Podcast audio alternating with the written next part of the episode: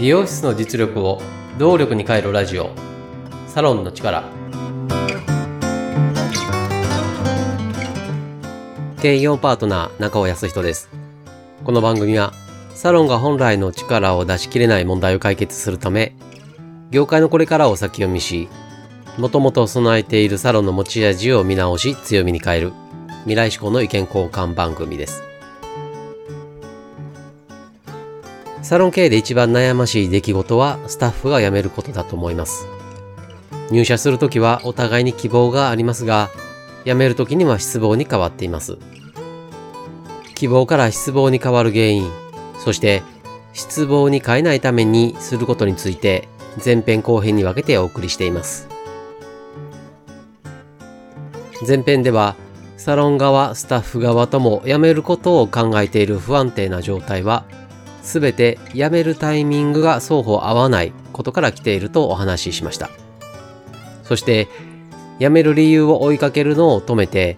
辞めるタイミングを合わせることが最重要だとお伝えしました。後編にあたる今回は、辞めるタイミングを合わせるキャリアドッグという手段についてお伝えします。キャリアドッグとは、キャリアの定期健康診断です。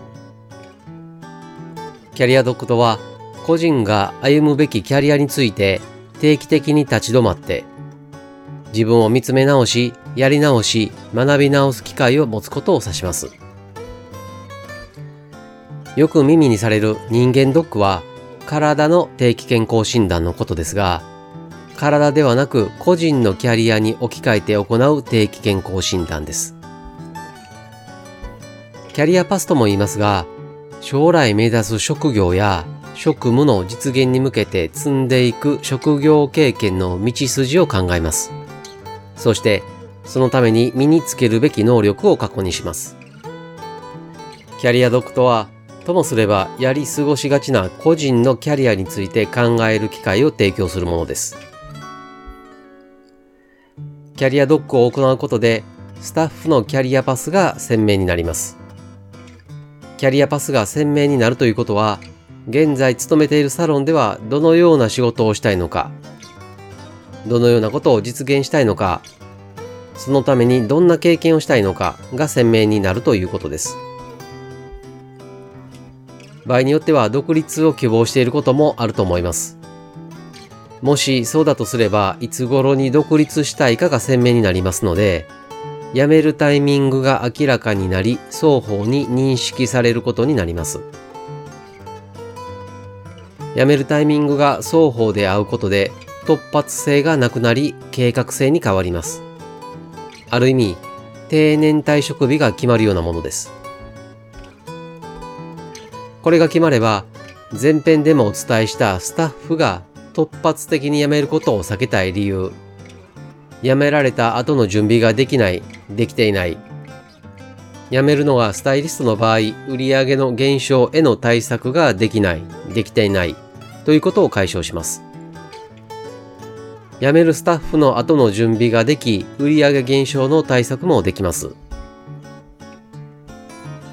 最後に、キャリアドックをどのように実施するのかについてお伝えします。キャリアコンサルタントという国家資格があります。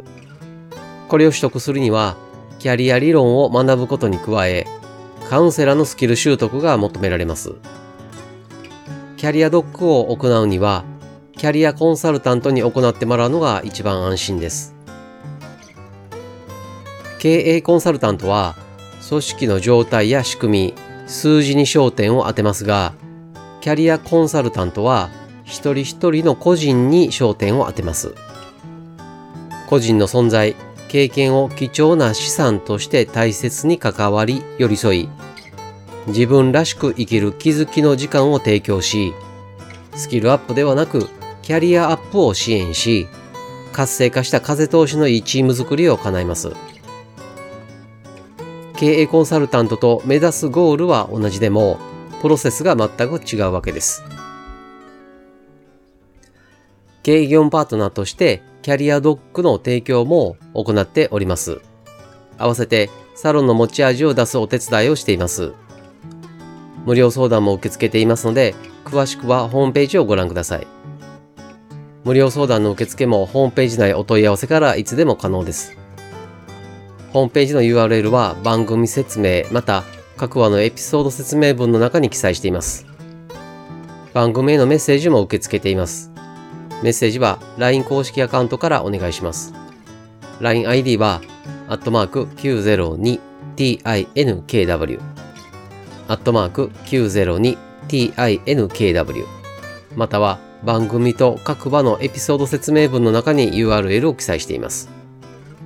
サロンの力で配信している同じ内容を文章でも読みたいという方にはノートで公開しています。ノートの URL も番組またはエピソード説明文の中に記載しています。今回もサロンの力、最後までお聴きいただきありがとうございました。経営業パートナー中尾康人でした。